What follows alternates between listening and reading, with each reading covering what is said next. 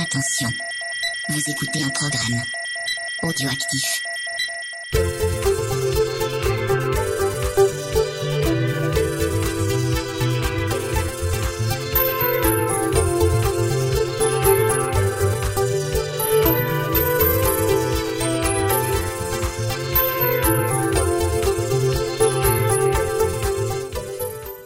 Bonjour et bienvenue dans Décennies, le podcast.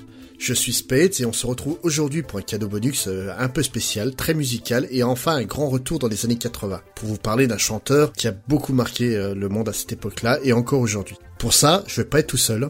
On a déjà mon complice habituel, Mikadotwix. Bonsoir Spades, comment vas-tu ? Très très bien, et toi ? Ma foi, je suis très content d'enregistrer ce numéro musical avec toi. Et justement, on ne sera pas tout seul, puisque là on a un revenant, ça faisait plusieurs mois qu'il ne venait pas nous voir. Roulement de tambour ! Et là, il a décidé de revenir par la grande porte, accueillons Wizz ! Mister Wizz, Non mais c'est génial, tu sais que c'est mon premier décennies en l'occurrence. Ah oui ? C'était quoi ton dernier numéro, Wizz ? Je crois qu'on faisait des enfants chanteurs, mais c'était encore 80s, c'était pas des Décennies, donc c'est une première. Il se trouve que confinement oblige, j'ai du temps. Ouais. Profitons-en. Voilà, tout à fait. Et puis évidemment, on est sur Décennies, mais on va parler des trucs d'années 80. Tout va bien. On va pas perdre les bonnes habitudes. Et 70. Oui, beaucoup 70. Et d'ailleurs, on parle de quoi ? Qui c'est qui veut commencer par présenter le sujet ? Ah bah, je veux bien me lancer. Décennies, évidemment, à la base, c'est 80s le podcast. Et clairement, le sujet du jour, donc vous l'avez vu, c'est Noam. Force est de reconnaître que depuis que l'aventure 80s existe, bah Noam, c'est quelque chose qu'on évoque assez régulièrement, plus un autre producteur qui risque d'être évoqué encore ce soir. C'est pas impossible. C'est vrai, on en parle absolument dès que l'occasion se présente. Je crois même qu'on en avait parlé dans Les Enfants Chanteurs avec Wizz. Bah, on a fait du Lionel Leroy, rappelez-vous, dans nos premiers numéros, Claude Lombard,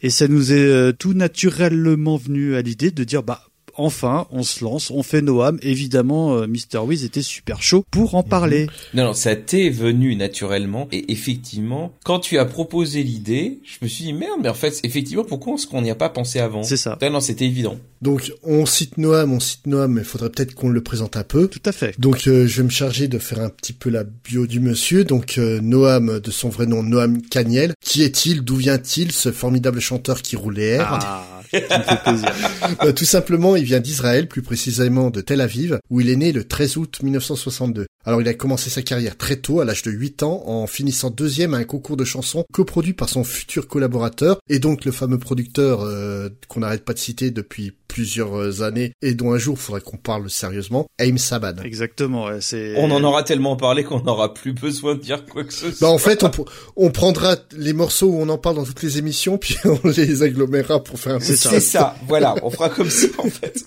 Et donc durant cette période, Noam il va avoir plusieurs succès dans sa langue natale, donc comme Gali ou Imacheli. Je suis désolé pour l'accent israélien, on repassera. En octobre 73, donc durant la guerre du Yom Kippour, donc c'est un conflit armé entre Israël et une coalition de pays arabes qui va durer du 6 au 25 octobre 1973. Donc ce jeune chanteur, il décide d'aller supporter les troupes en allant chanter devant eux, et c'est à cette occasion qu'il va rencontrer donc Mike Brant, la légende de la chanson française de l'époque, qui, sentant le bon filon, va leur proposer à Haim Saban, de venir faire carrière en France. Bon, c'est une carrière qui va démarrer sur les chapeaux de roue, avec plusieurs succès consécutifs. Et en 75, en plus de sortir des chansons en français, il va sortir un album intégralement en japonais qui va lui permettre de lancer une tournée au Japon, et aussi quelques concerts à Johannesburg, en Afrique du Sud. Je ne vois absolument pas le rapport, mais voilà. Ok, pourquoi pas. Clairement pas. Mais... Donc Noam, c'est vraiment en 78 qu'il va rentrer dans la légende en enregistrant le générique d'un dessin animé. Ça va être vraiment le premier carton d'un opening de dessin animé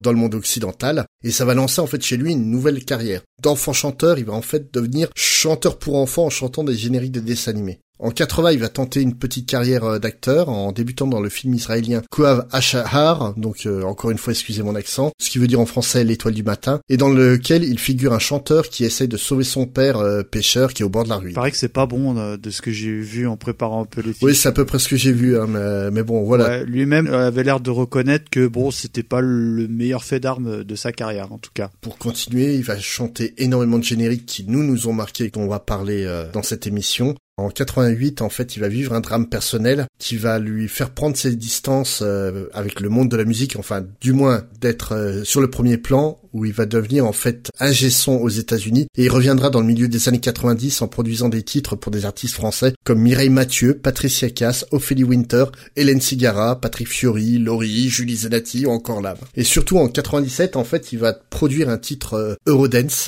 qui est à peu près abominable. J'aime beaucoup le bonhomme, mais ça, je lui pardonne pas, quoi. C'est compliqué. Ouais, hein. On va en écouter un petit bout, histoire de... Allez, c'est parti.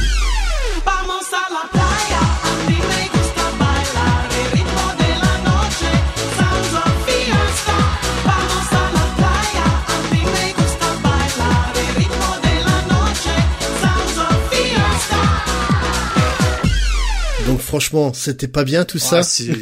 La jeune femme, elle est juste physiquement intéressante, c'est tout. Voilà, elle est physiquement intelligente, tout à fait. À l'écoute, c'est discutable. Hein. Oh bah, c'est très bien pour lancer des concours de t-shirts mouillés. Hein. Mais c'est bien, on sort les casseroles au début d'émission, voilà. Et après, on dégaine sur du lourd. Voilà. Hein. Et donc, si on doit revenir sur son début de carrière, qui est peut-être un peu mieux quand même, oui, est-ce que tu aurais des titres à nous proposer ? Oh bah, une petite sélection. Après, il faut quand même reconnaître que il a été parrainé par Mike Brant, donc il fait quand même du Mike Brant. Un petit peu quand même, ouais. Un petit peu beaucoup. Ah oui, c'est vrai, j'avais jamais fait le rapport, mais maintenant que tu le dis, c'est évident. Ouais. Il y a une vraie proximité. Ouais. Et il s'inscrit quand même aussi dans un sillage d'enfants chanteurs qui étaient très à la mode à l'époque, type les Poppies ou Roméo. J'ai fait ma petite playlist, j'en ai gardé 3.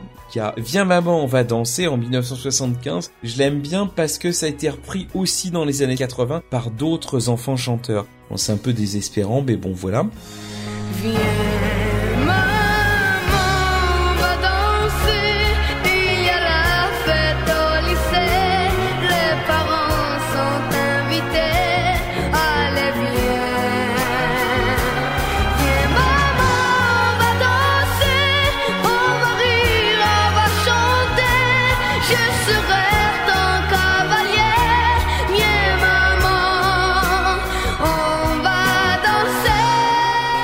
Et c'est très très Mike Brant, tiens, là, pour le coup. Et c'est, oui, complètement. Alors ensuite, un truc un petit peu plus léger, présenté chez Guy Lux, un nombre incalculable de fois. En 76, c'était Lollipop, qui est une reprise d'un titre américain dont je ne me souviens plus du titre, mais qui est probablement Lollipop aussi. Voilà. Donc, celle-là, elle est assez rigolote.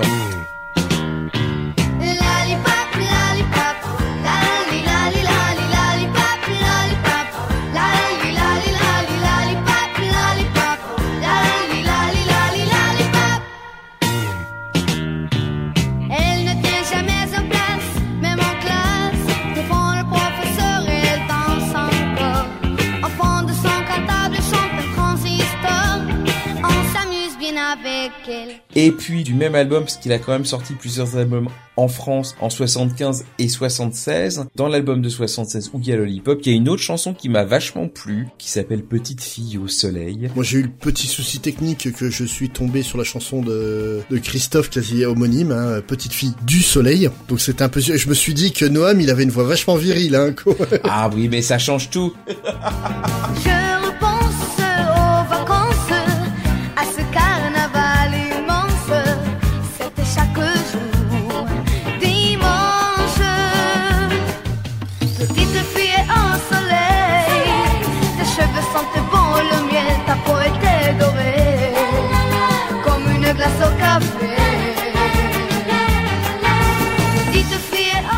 Donc, comme je disais plus haut dans la bio du monsieur, il est devenu surtout célèbre pour un générique de dessin animé. Et donc, ce que je propose, c'est qu'on mette 5€ dans la fente et qu'on laisse Mikado en parler pendant 2 heures. Hein. Les amis, Noam, hein, on le sait tous, hein, c'est surtout Lollipop, hein, comme l'a dit Julien. Mais évidemment, Noam, c'est ça.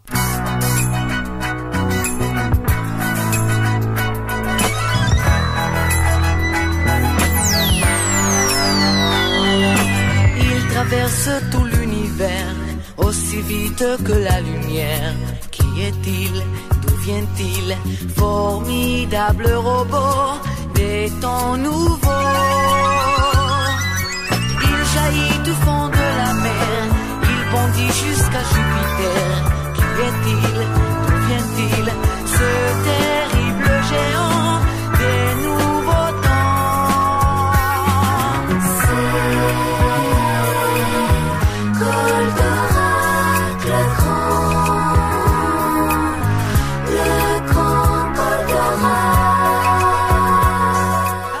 J'ai jamais compris combien il y a de R d'affilée dans Goldorak, dans cette version. 12. Nous sommes en 1978. Noam a 16 ans et, comme tous les enfants de 16 ans, sa voix mue. Il pense que sa carrière de chanteur et de variété était terminée. Il rejoint donc un certain Haim Saban, qu'il considère comme son père spirituel, parti s'installer à Los Angeles pour apprendre à composer. Alors Goldorak fut évidemment le premier feuilleton animé japonais à être diffusé en France à partir de juillet 1978 dans l'émission Julien Récréa 2 sur évidemment la deuxième chaîne nationale. Bien évidemment, nous vous invitons d'ailleurs à écouter nos 30 numéros que nous avons dédiés sur le grand héros cornu avec notamment notre copain TMTJC que nous saluons. Mais t'es sûr qu'on en a assez parlé de Goldorak, il faut pas faire une nouvelle émission. Moi je veux bien, hein, pas de problème. Alors faut savoir que le titre original sera replacé après 2 mois de diffusion car jugé inadapté. On en avait déjà parlé dans le cas de, je crois, des OST de Goldorak. Les raisons de la censure du titre donc j'évoque, c'est à court vers nous, sont obscures, mais dans les textes on a va combattre ton ennemi et c'était surtout le mot race qui posait problème. À ce titre, je fais une petite dédicace à notre ami Olivier Fallet qui vient d'éditer un très joli livre sur les très belles histoires des génériques de dessins animés et de séries que nous on connaît, que je vous invite à feuilleter parce que ça raconte vraiment très bien tout ce type d'anecdotes autour des génériques qui nous ont bercés durant notre enfance. Alors, nous sommes donc en septembre 78. Le générique est enregistré par, donc évidemment, Noam en une nuit alors que le jeune homme était grippé. Écrite par Pierre Delanoë, le célèbre parolier notamment de Péco, Fugain ou même de Joe Dassin. Et composé par Pascal Auriat, notamment l'auteur de « Il venait d'avoir 18 ans » pour Dalida. Alors évidemment, la chanson connaîtra un succès inattendu et fera la fortune d'Haim Saban avec environ 4 millions d'exemplaires vendus. La fortune et la carrière, parce que c'est vraiment la spécialité qu'il va faire. On est d'accord. Moi je l'ai, hein, je vous cache pas que je l'ai le vinyle. Pour la petite anecdote, il faut savoir qu'à la base, le titre, personne n'en voulait. Donc c'était vraiment un coup de poker et ça a cartonné auprès du public, quoi. Très sincèrement, je pense que ça marquera toute une génération. Surtout que, bah, à l'époque, je crois qu'il n'y avait que 3 chaînes et que, bah, tout le monde avait plus ou moins vu ce programme, quoi. Alors, les amis, petit tour de table, notamment toi, Spade, quel est ton affect sur ce morceau? C'est peut-être, en fait, l'un des génériques de Goldorak que j'aime le moins. Oh, je le trouve vraiment très bien, mais que ça soit à court vers nous ou Goldorak Go qui arrivera après, ou un côté plus martial, plus rythmé qui convient mieux à la série, quoi. Lionel Leroy, non, l'aventure. Lionel Leroy aussi, tout à fait. Mais en fait, c'est vraiment le morceau qui a un peu rien à voir avec le schmilblick, je trouve. Bah, c'était volontaire, oui. Puisque tu sentais que c'était dans le but d'aseptiser un petit peu les propos. Oui, mais justement, au final, si tu retombes sur un truc qui a pas grand-chose à voir avec la série originale, surtout que à court vers nous, c'était quand même une reprise directe du générique japonais. Ouais. Mélodiquement, c'est beaucoup plus riche que cette chanson-là. Le truc, après, ça reste un excellent morceau, mais comme il dit, sans le succès de Goldorak, le disque serait pas vendu autant, puis ni les jouets, ni les verres à moutarde à Amora et compagnie, quoi. Ah, c'est moi qui les ai tous achetés, les verres à Amora, mais je terminerai juste en demandant, évidemment, l'avis de notre expert musical Mister Wizz sur, tout simplement, l'affect qu'il a sur le morceau en question. Et ben, moi, c'est exactement le contraire. Je trouve que, moi, c'est mon préféré. Mais probablement, justement, parce que ça n'a rien à voir avec le schmilblick. Ouais. C'est exactement en creux la même analyse que Spade. Moi j'aime bien parce que ça n'a rien à voir, parce que je trouve que voilà, c'est mignon, c'est encore très années 70 on sait pas du tout à quoi on va avoir affaire. Donc non, moi j'aime bien parce que Goldorak, tu sais, c'est pas trop ma grosse passion. Ah, attends, je crois que Mikado est parti là quand tu as dit que c'était pas ta passion Goldorak. T'as vu, ouais, j'ai des verres à moutarde parce que, en fait, la moutarde, ça sert pour la mayonnaise et que j'aime beaucoup la mayonnaise. Mais grosso modo, c'est tout, quoi. Et, tiens, Wiz, tant que tu as la parole, quel titre vas-tu nous présenter de la carrière de Noam? Alors, du premier, on va passer globalement au dernier parce que je suis pas sûr qu'il en ait fait beaucoup après. C'est les Popoles. Ah, les Popoles. De 1986. Allez, on écoute l'extrait.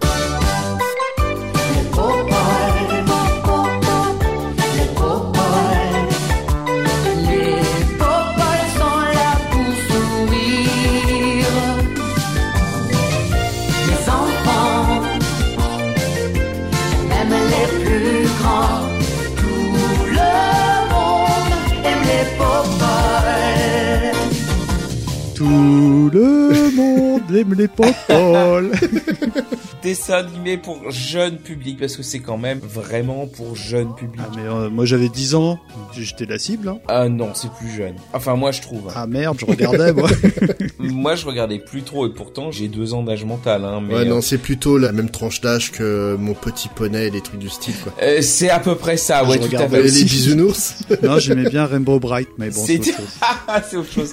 C'est Team Jean Chalopin, bien entendu, comme à peu près tout ce dont on va parler ce soir, qui a été créé à partir des peluches du même nom et après qu'un pilote a été réalisé aux États-Unis à partir de marionnettes. Le premier Popple, en fait, c'est des vrais gens avec des marionnettes Popple. On s'est dit, ça marche, on va faire un dessin animé. Et ils se mettaient dans des sacs et ils partaient en sautillant ou Exactement. Mais c'est des chouettes peluches, parce que bon, évidemment, vous le savez que je suis très client de ce qui est goodies, jouets, etc. Et moi j'en avais à l'époque et j'en ai retrouvé il y a quelques années en brocante notamment. Pour les rares auditeurs qui ne se rappellent pas, les Popple c'est des petites peluches hein, clairement qui se repliaient pour faire des testicules pardon. Tu couperas, j'ai honte. Non, pour faire des petites boules quoi. Après le dessin animé, et puis par extension le générique, Julien. Le dessin animé en soi, c'est vraiment très jeune public. Je suis d'accord. J'ai pas beaucoup suivi à l'époque. Par contre, les Popple en 86 déjà. Quand tu parlais de ça, tu parlais de Cicciolina. Ah oui, tu peux développer. Bah parce que elle se pointait genre au Festival de Cannes ou n'importe où, ou chez Morosi, à moitié à poil, ou chez Morosi à poil, et elle cachait ses nibards et sa fouf avec des Popple. Avec des Popple. Et le fait que le générique, ça soit les Popple. Et en fait, moi, la seule chose que je vois, c'est la Cicciolina et les Popple. Donc bon, je trouve que ça match absolument génialement, quoi. C'est une image de toute la transgression qu'on pouvait avoir dans les années 80 à la télé. Mais ouais. Honnêtement, je sais que j'ai vu des épisodes à l'époque et je suis incapable de te dire de quoi ça parlait, quoi. Ça parle de Popole. Bah, de pas grand chose. Sincèrement, j'en ai regardé 1 ou 2 pour voir. Non. Pour la petite anecdote, faut savoir que la licence Popple, ça a été, entre guillemets, rebootée il y a 5-6 ans, je dirais. Et bon, je me dis, tiens, les peluches, machin. Et en fait, le chara-design des peluches d'aujourd'hui, c'est vraiment pas très joli. Hein. Moi, j'ai beaucoup d'affect sur la gamme de jouets. Hein. Franchement, puis la chanson, blague à part, à l'époque, on n'avait pas le terme, mais aujourd'hui, on l'a, c'est une chanson feel good. De manière générale, je pense que tout ce que chantait Noam, tu sais, c'était du bon sentiment, mais ça faisait pas trop dégoulinant. Moi, j'aimais beaucoup à ce titre. Je sais pas vous, mais moi j'aimais bien. Ouais. Non, je pense que c'est le bon terme. Non, et puis surtout, c'est un générique qui ment pas sur la marchandise. Tu sais que c'est une série qui va être légère et sans prise de tête. C'est pas comme Rémi sans famille qui te propose un générique entraînant, quoi. Ah oui. Où ils sont tous morts à la fin du générique, on est d'accord. Et en autre truc dont je suis sûr que t'as eu des jouets, je pense que ton générique suivant, ça en fait partie. Allez, générique. L'araignée. Le plus fort, le justicier, il se bat et il gagne, car le mal, son rival, toujours étouffe dans sa toile. Par surprise, il arrive, et d'un seul coup de poing, il brise. L'homme en cœur de vipère se retrouve en enfer. L'araignée défend la terre entière. L'araignée est tombée dans la purée. Alors Spade, je vais avoir besoin de toi. Je suis très content que tu sois là parce que l'araignée, donc Spider-Man.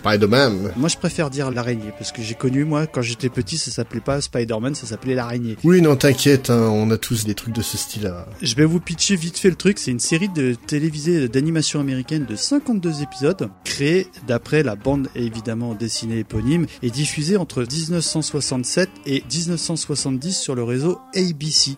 En France, on l'a eu pour la première fois en 1977 dans l'émission « Restez donc avec nous » et surtout rediffusée dans Feu l'émission Croque Vacances. Alors, pour parler un petit peu du titre, j'aime beaucoup ce générique parce que c'était un dessin animé que je regardais quand j'étais gosse, j'étais hyper fan. Il y a un mème maintenant qui est connu où tu sais, Spade il se retrouve face à un autre Spider-Man. Oui.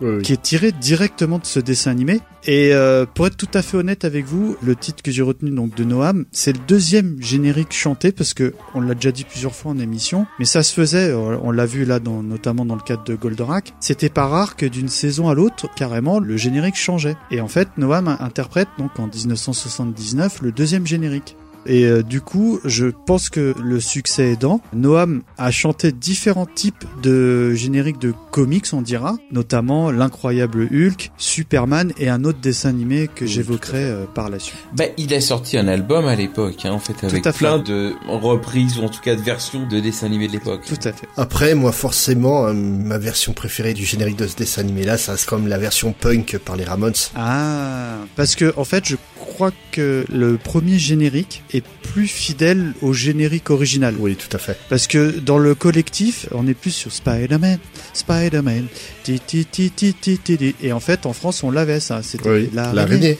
l'araignée.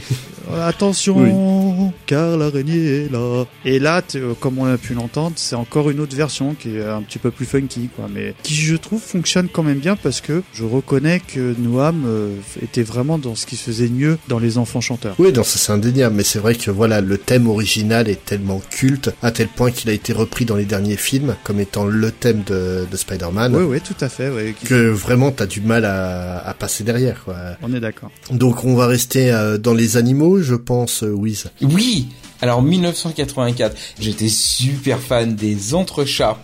Isidore le citadin, dans la ville, crie victoire, il frappait le roi malin, sur trottoir et dépotoir.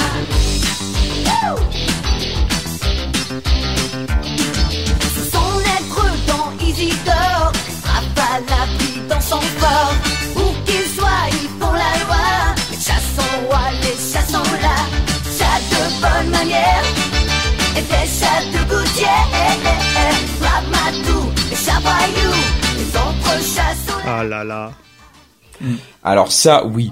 Et en plus, c'était addictif parce que c'était la vieille méthode de diffusion des FR3 à l'époque, qui prenait un épisode normal d'une 20 minutes et qui l'éclatait en 5 petits épisodes de 5 minutes. C'est ça. Ouais. Du coup, t'avais plus de génériques que de dessins animés. Mais oui, mais c'est ça, parce que t'avais, mais pour Capitaine Flamme aussi, c'était le même Ulysse truc. 31, un épisode 31, ouais. Et Ulysse 31, c'est pareil, c'était 5 fois 5 minutes, le truc, t'en pouvais plus, c'était à devenir dingue. À une saison, ça durait 2 ans, et t'en avais tous les jours. Mais c'est ça, c'était magique.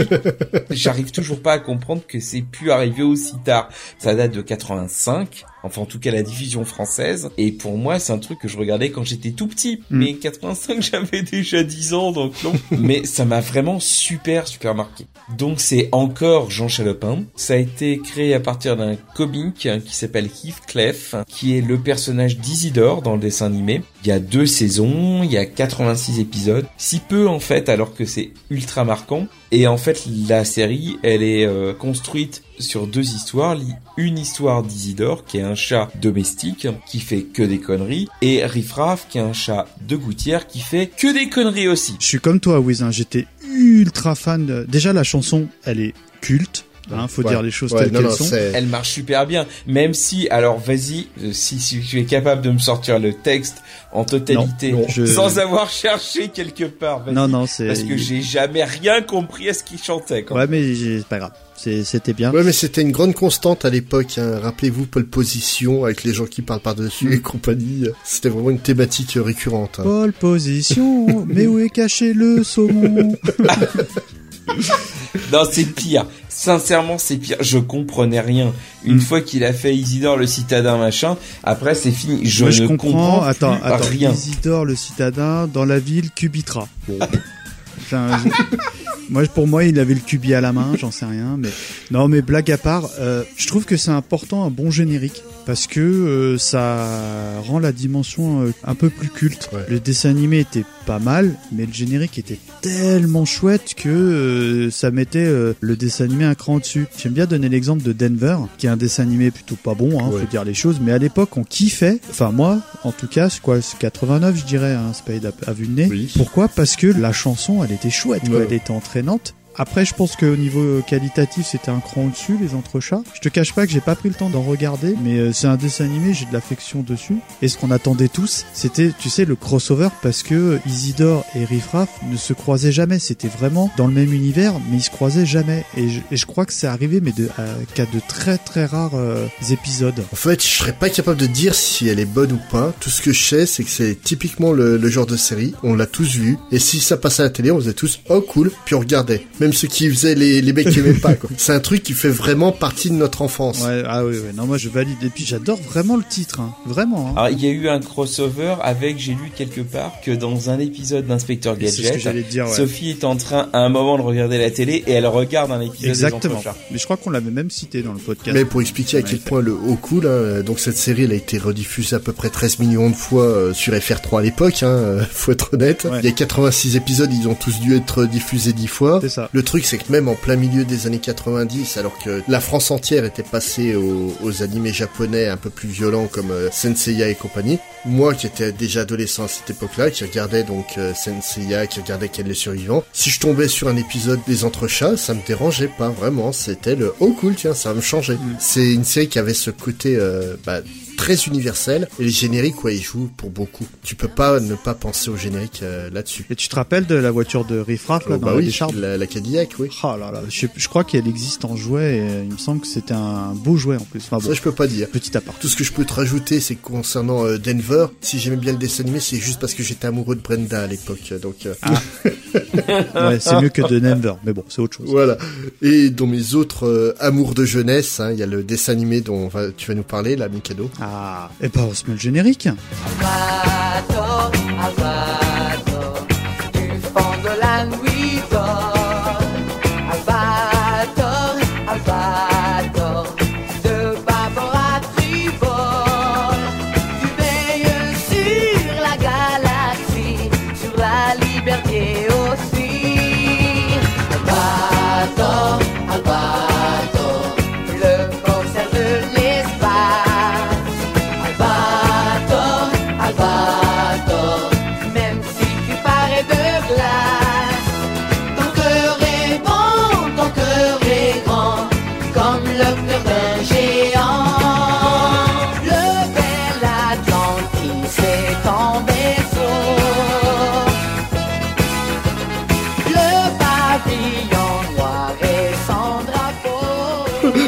Cette version là.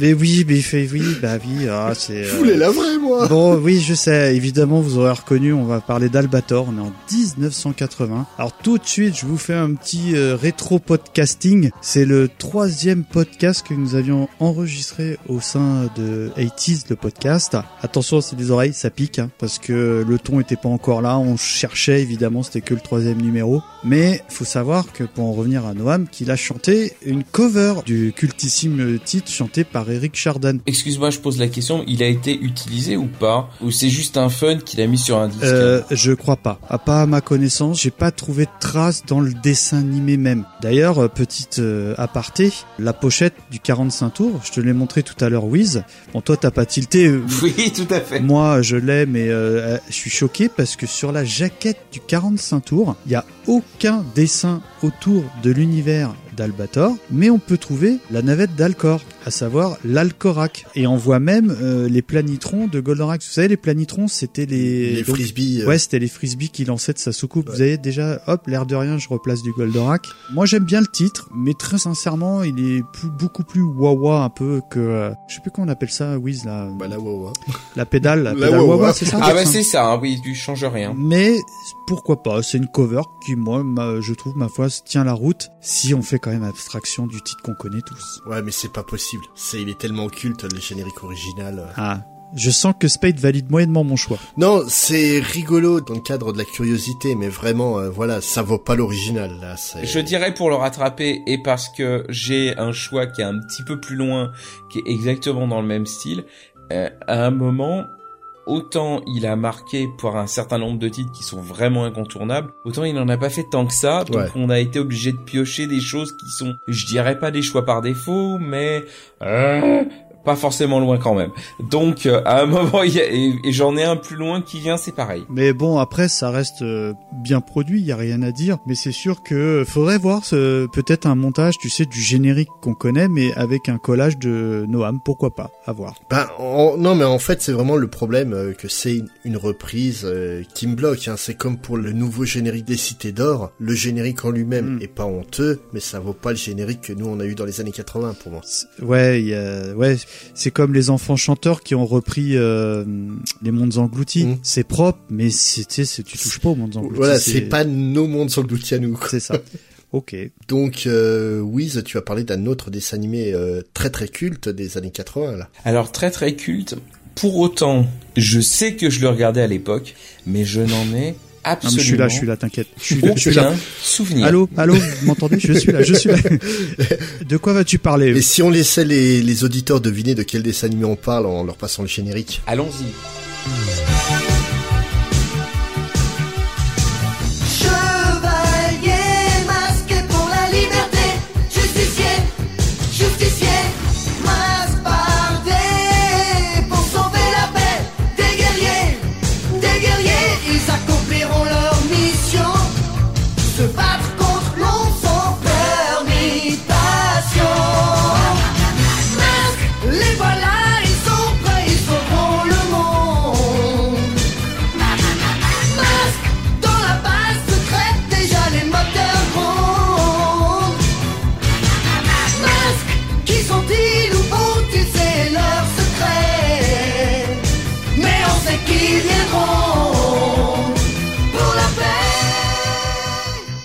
Quand même, franchement.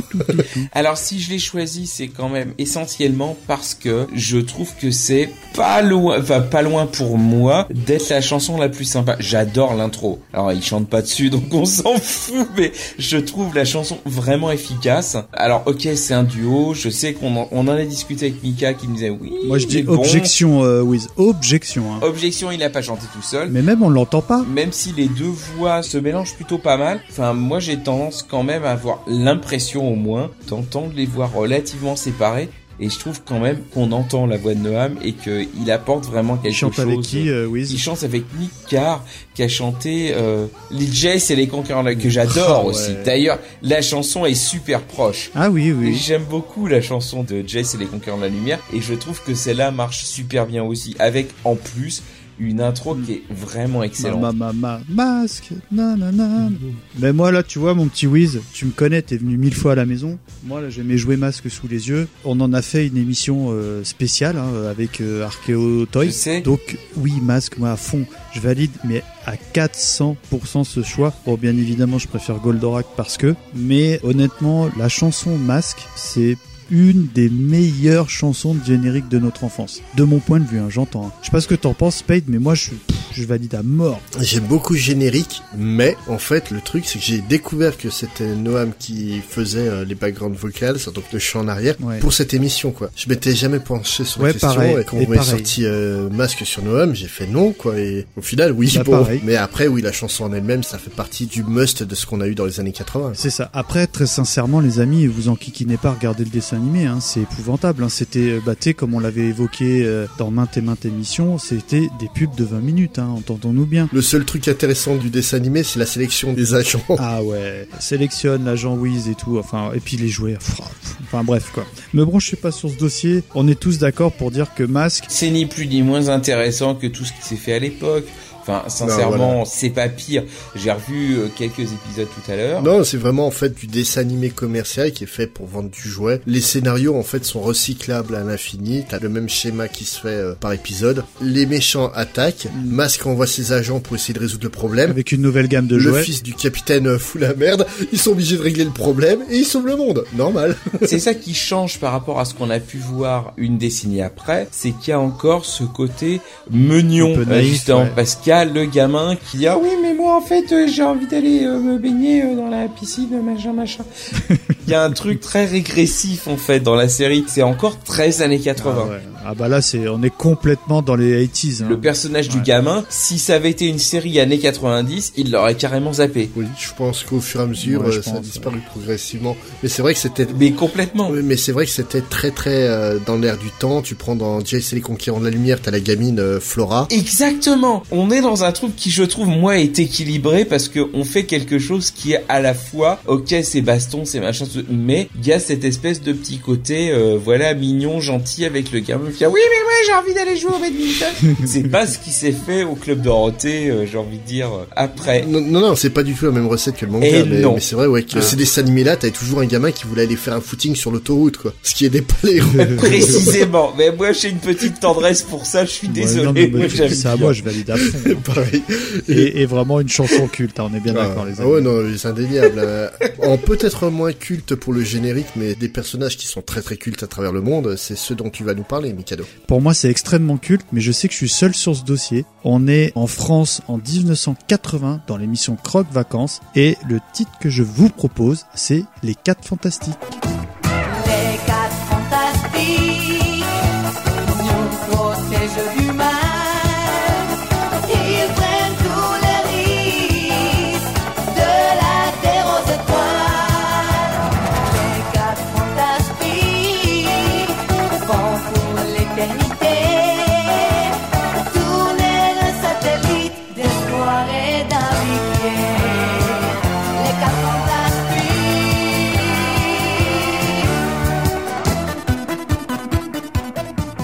Pour vous pitcher un petit peu le truc, donc pareil, un peu à l'instar de Spider-Man, on est sur une série d'animation américaine de 20 épisodes. Animation, c'est vite dit, vu la qualité d'animation. Ah, j'étais sûr que t'allais dégainer.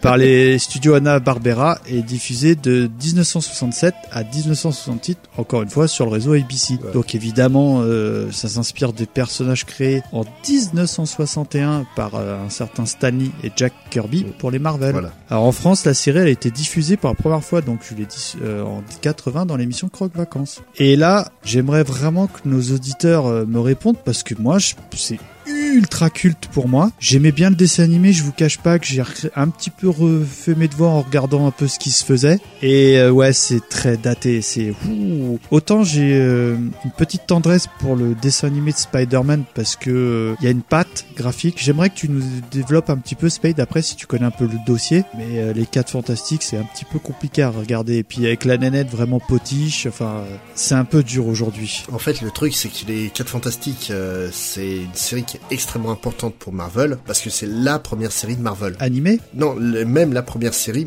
de Marvel tout court. En fait, je savais pas. Marvel, c'est une maison d'édition qui est très vieille, qui date des années 40. Mmh. Et le truc, c'est comme toutes les maisons d'édition, ça a périclité au fur et à mesure du temps. Fin des années 50, début des années 60, ça va pas très bien. Stan Lee, lui, il rêve que d'une chose, c'est d'arrêter de travailler dans le comics, parce qu'il travaille quand même depuis 1939 dans les comics, Stan Lee. Et il a envie d'arrêter ça pour écrire ce qu'il aurait considéré être son grand roman américain, du style de ce que fait Hemingway, Steinbeck et compagnie. Et avant de partir, en fait, sa femme lui dit, écoute, ton patron te demande une dernière œuvre, donne tout ce que t'as dans le ventre et crée quelque chose d'unique. Et en fait, il va créer une série qui est absolument unique et qui va révolutionner le médium. Il va proposer une super famille.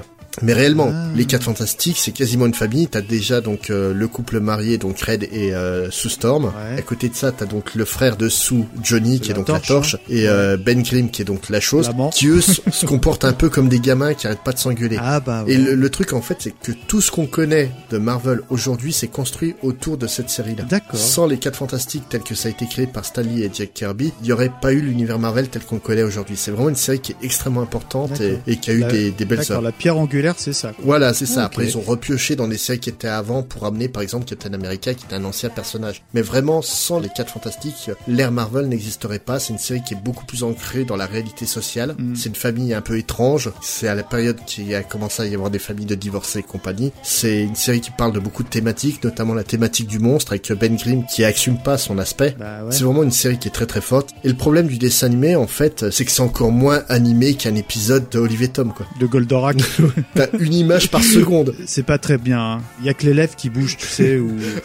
Et par contre, les amis, j'ai vraiment une question. Je suis seul sur le dossier de Noam pour en revenir au jeune homme. Parce que cette chanson, c'est ultra culte, hein, pour moi. Hein. Bah, pour moi, ça m'a absolument pas marqué, quoi. C'est vrai, et toi, Wiz? La chanson, je suis incapable de dire, mais par contre, la série, ouais, je sais que je regardais. D'accord, bon, bah, moi, bon, série, faut pas trop la revoir, mais ouais, la chanson, enfin, je sais pas. Bon, bah, les auditeurs, vous nous direz. Hein. Si, il faut la revoir, parce que c'est une curiosité de l'époque. Il faut pas qu'on la voit en ayant des attentes d'aujourd'hui. C'est vraiment la remettre dans son contexte. Mais c'est comme beaucoup d'œuvres Marvel de l'époque, hein. Tu prends le Spider-Man japonais, la série Sentai, tu la regardes avec beaucoup de recul aujourd'hui, tu prends un pied à sens, et si tu la regardes au premier degré, tu vas détester, quoi. Ah, moi, je kiffe.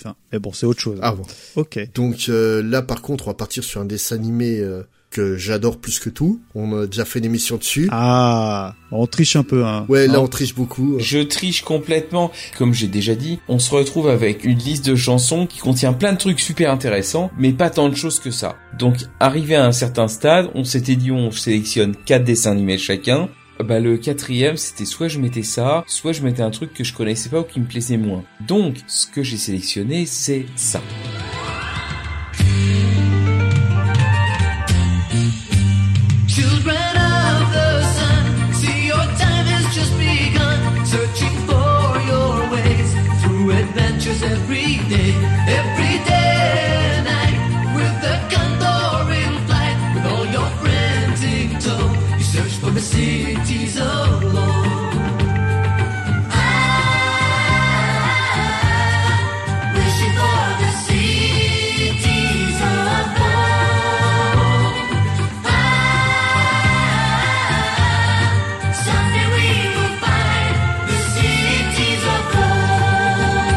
Et donc, on a affaire à la version anglaise du générique de Les Cités d'Or. City of Gold. Donc, je pense qu'il n'est pas nécessaire d'ajouter quoi que ce soit à ce qu'on a déjà dit 1 milliard de fois à la série. Oh, par 2 fois, je crois même, hein, Spade. Hein, on en a parlé 2 fois des. Oui, on a fait donc l'émission sur la série animée. On a fait aussi une émission sur l'OST. Mais elle est très bien. Qu'est-ce que t'en penses, Wiz, de cette version US? Enfin... Elle est pas pire que les autres. Je trouve marrant que quand on n'arrivait pas à le caser sur une version française, on se disait ok, tu vas faire la version anglaise et puis ça marchera encore. Juste comme ça, nous on a eu la série en 83. Elle a été diffusée en Angleterre et aux États-Unis 3 ans plus tard, à partir de 86. Je ne sais pas quel est le pays qui a vraiment commencé et je n'ai pas véritablement réussi à savoir si la version du générique était utilisée dans les 2 pays ou pas. Si. Eh ben voilà, tu réponds. J'avais vérifié en fait à l'époque on avait préparé l'émission sur les Cités d'Or. En fait, ils ont vraiment connu cette version-là. Ils ont découvert la version française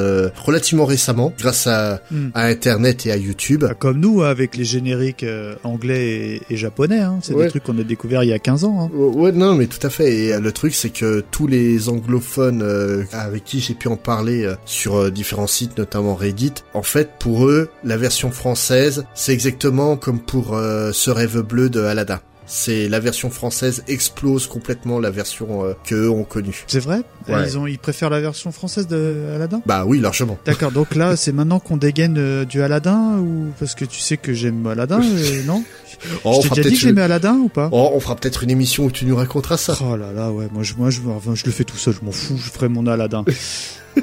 Non mais blague à part, ouais, c'est bon, évidemment c'est très difficile de passer après cette chanson qu'on connaît tous, qu'on adore, mais Noam, moi je trouve qu'il s'en sort très très très très bien, il y a rien à dire. Non, sa prestation est très très bonne. J'ai connu mieux. Ouais. Je trouve que c'est plus pour l'anecdote que chose quand même. Non mais le truc c'est que nous voilà, on a connu la version française qui quand même chantait beaucoup plus subtilement que le fait Noam ici et forcément t'as un décalage qui est assez intense, mais les anglophones aiment le dessin animé. En fait, j'ai été étonné que le dessin animé qui, même s'il n'a pas été énormément vu, a eu un gros impact sur les gens qui l'ont vu, et la musique, ils aiment beaucoup, quoi. Bon, faut dire, la bande originale des Cités d'Or est monstrueuse, quoi, donc... Non, je connais pas. Donc là, on quitte le domaine de l'animation pour partir sur les séries live avec des vrais acteurs. Et vous avez choisi donc quelques génériques que Noam a chanté. Et le premier choix, Wiz, je vais te donner la main. Oui, alors comme je disais, de toute façon, pour les dessins animés, il y avait déjà peu de choix. Pour les séries, il y en a encore moins. Donc bon, celui par lequel je commence, c'est Fame. Souvent, je t'ai dit.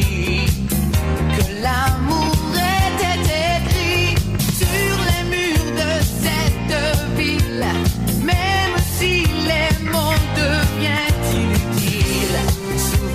je t'ai appris à t'envoler plus loin, à prendre la lune dans tes mains. Garde-la toujours bien, fais ce que je dis.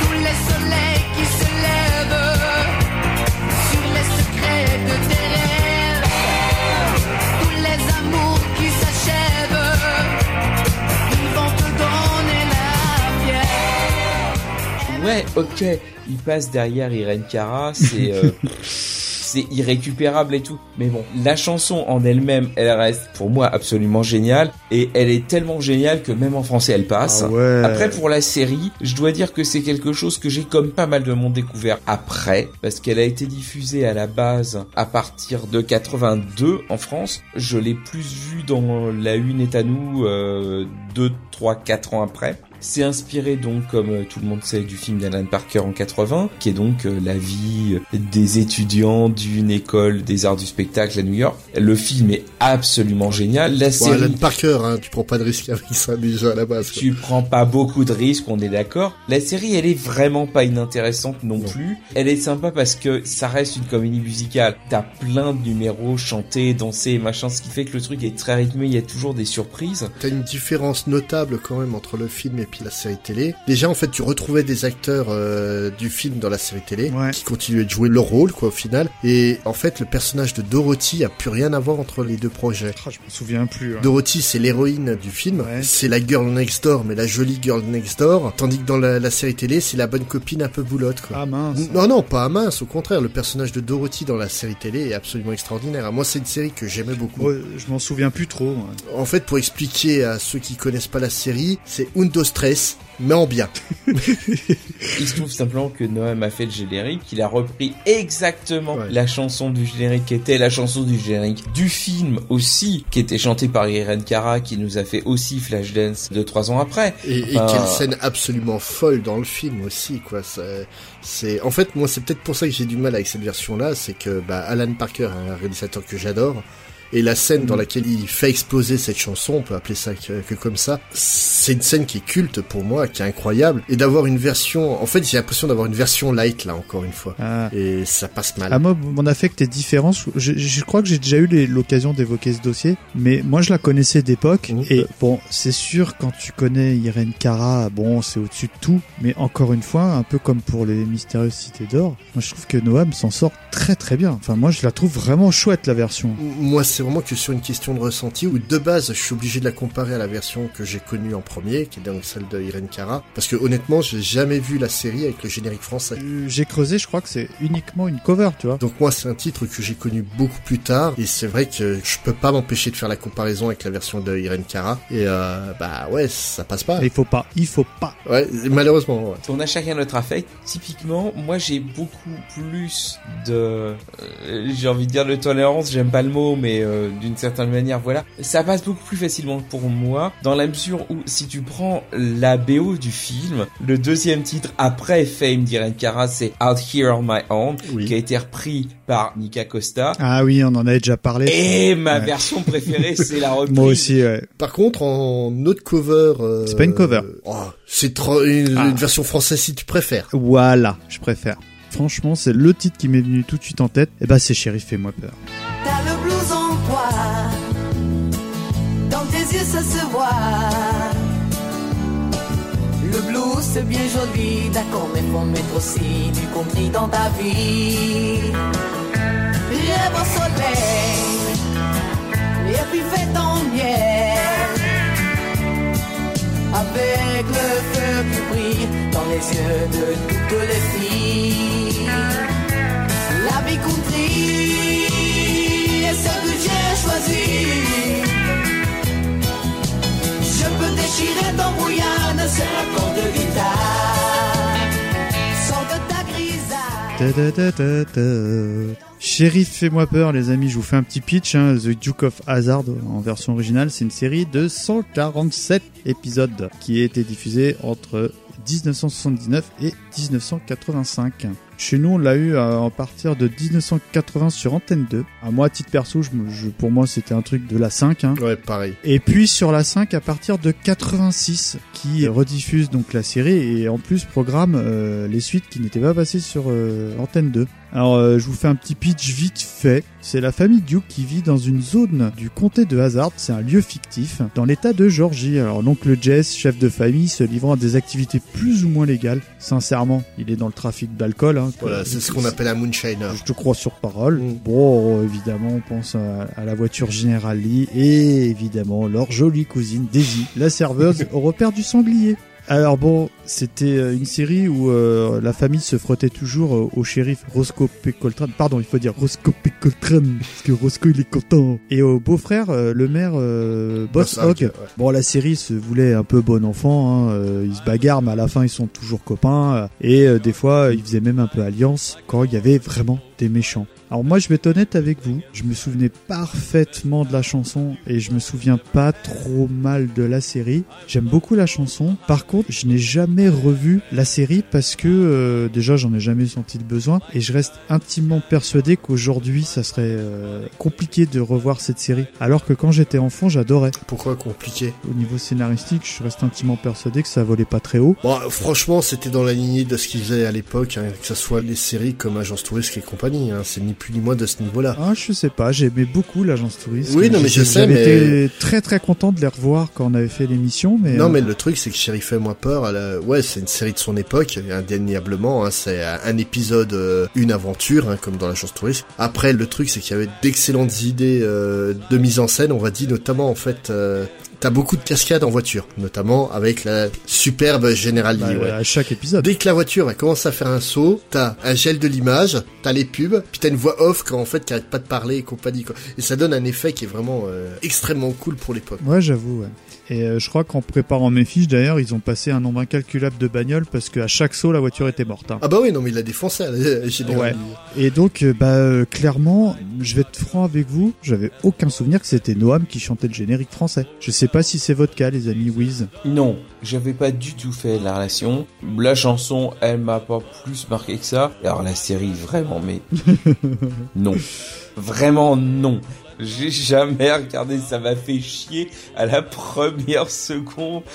Ah, j'aimais bien. Et ah non, pas du tout. Enfin voilà, moi je suis jamais tombé dedans. Et toi du coup, Spade, t'aimais bien ? La série, oui, j'aimais bien à l'époque. Le générique, en fait, je connais quasiment par cœur le générique anglais et j'ai jamais pensé qu'il y avait un générique français et j'aurais jamais pensé que c'était... Non mais vraiment, ouais. Pareil, là aussi, c'était une découverte aujourd'hui. Ok. Et le générique suivant, pareil, c'était une découverte et c'est Wizz qui va nous en parler. Moi aussi. Dans toutes les galaxies, tout seul, tu pourchasses tes ennemis. Patrick, tu es seul à lever le défi. Patrick, ton univers infini, et toi, tu leur as donné ta vie. Patrick, dans ton monde, c'est toujours la nuit.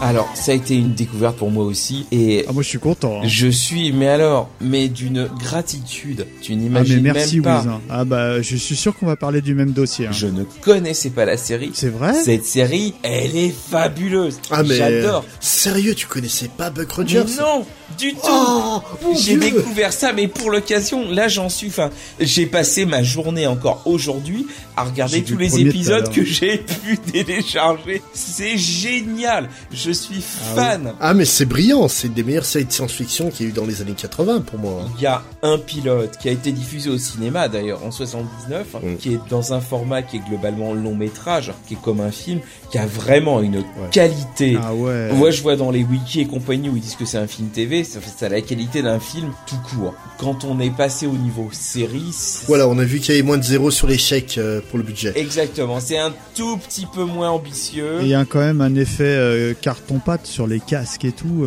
Tu sais, j'ai vu le pilote comme toi cet après-midi. Mais le pilote, il est fabuleux. Honnêtement, j'ai pris une claque, j'ai kiffé. C'était magique. Limite, je pense qu'on en fera un truc, hein, Julien, honnêtement. Enfin, c'est exactement tout ce que j'aime dans ce type de programme. La suite, elle est un cran en dessous, mais elle est toujours bien. Visuellement, je trouve que ça marche. Il y a ce côté humour complètement décalé avec le robot qui balance des vannes.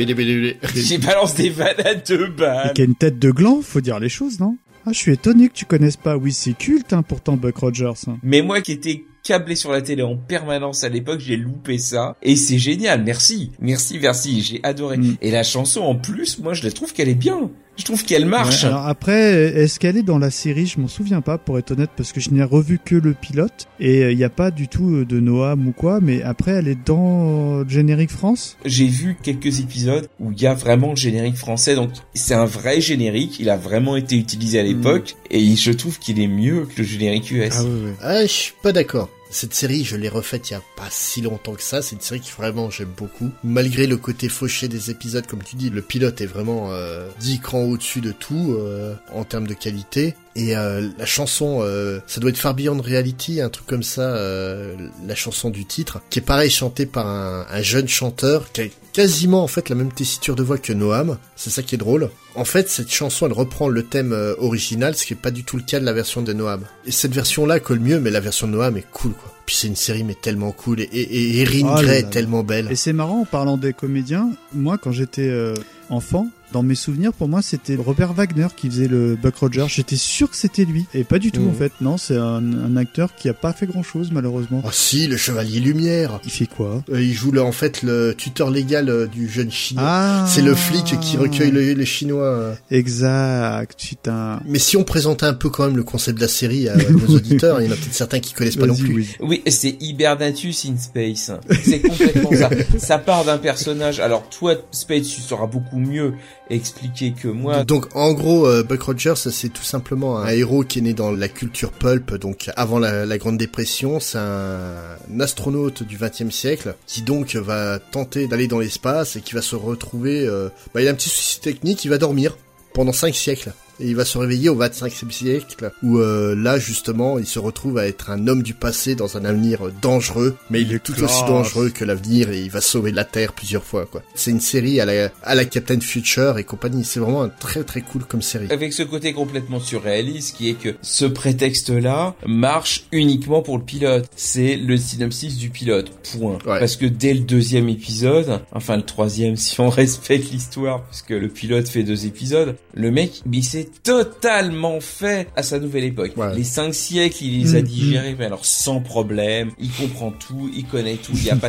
Mais à aucun moment, on imaginerait qu'il pourrait venir d'une époque différente ou d'un pays différent, voilà. Il a tout digéré sans problème. Par contre, petit point de détail, histoire de voir si vous êtes d'accord avec moi, dans le pilote, justement, donc la scène de cryogénie, enfin d'endormissement, ce qu'on veut, c'est ce qui donne en fait le générique du film. On est d'accord en fait que pendant qu'il était cryogénisé, il était en train de faire un rêve érotique, Buck Rogers. Oui, oui, tout à fait. Ouais. Parce que ça fait quand même très porno. Ah bah oui, il fait un rêve érotique sur 500 ans. C'est violent quand même. Ça va, il y a pire comme rêve. Ouais, c'est... Non mais les auditeurs, sincèrement, s'il y a un truc à retenir, c'est Goldorak, évidemment. Hein. Mais Buck Rogers, c'est culte et il faut qu'on en discute, qu'on se débrouille, qu'on fasse quelque chose sur ce numéro, on est bien d'accord. On fera un épisode spécial Space Opéra des années 80, mais en série fabuleuse. Il y en a une autre dont tu veux nous parler, Mikado. On a commencé tout à l'heure, d'ailleurs. Oui, parce que c'est vraiment la dernière chance au dernier moment. On est bien d'accord? Ouh, tout à fait. L'agence touriste, c'est vraiment la dernière chance au dernier moment. Les mauvais coups, les truands, l'agence des règles au comptant. Si la justice vous attend, l'agence touriste, la contournant, pour la victime, aux abois, tout à coup elle surgira.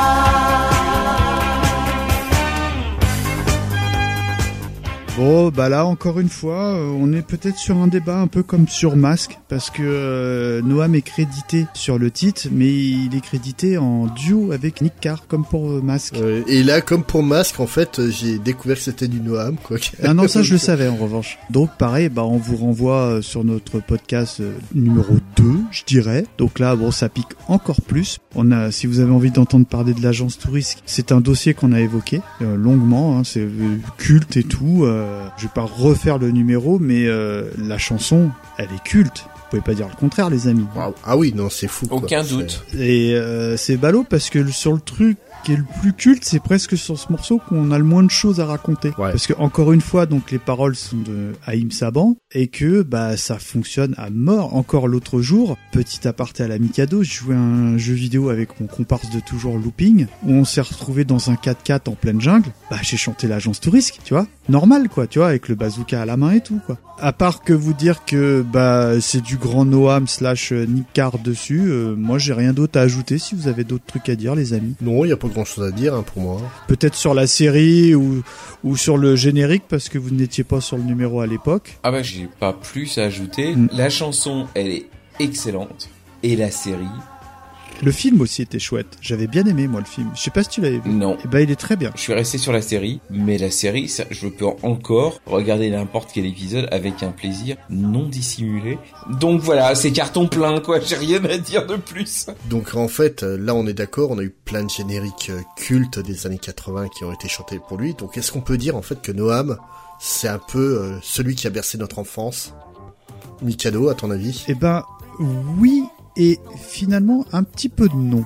Parce que, on a déjà évoqué... La réponse de Normand. C'est ça. De Gérard, évidemment. Depuis que 80s / décennies existe, c'est un personnage qui revient souvent parce que il est intrinsèquement lié à des œuvres très très cultes pour les enfants que nous étions. On a parlé de Goldorak, on a parlé de l'agence touriste, de Masque, tout ça. Mais le personnage en lui-même, il est pas si culte que ça. Tu vois, par exemple, quelqu'un comme Dorothée, c'est ultra culte. Wizz ne me contredira pas. Non. Je connais son amour pour Dorothée. Et puis finalement, on va être un petit peu honnête avec vous les auditeurs, on a creusé, on avait vraiment envie de faire un truc sur Noam parce que ça fait longtemps qu'on en discute, mais il n'y a pas tellement de choses que ça. On a volontairement un peu passé rapidement sur le Noam après, on va dire, sa période dessin animé, série télé, parce que il a surtout été dans la production. Il s'est tenté à quelques petites choses de chant, machin, que tu m'as envoyé Wizz, mais c'est épouvantable à tel point que on va même pas les passer parce que c'est pas drôle.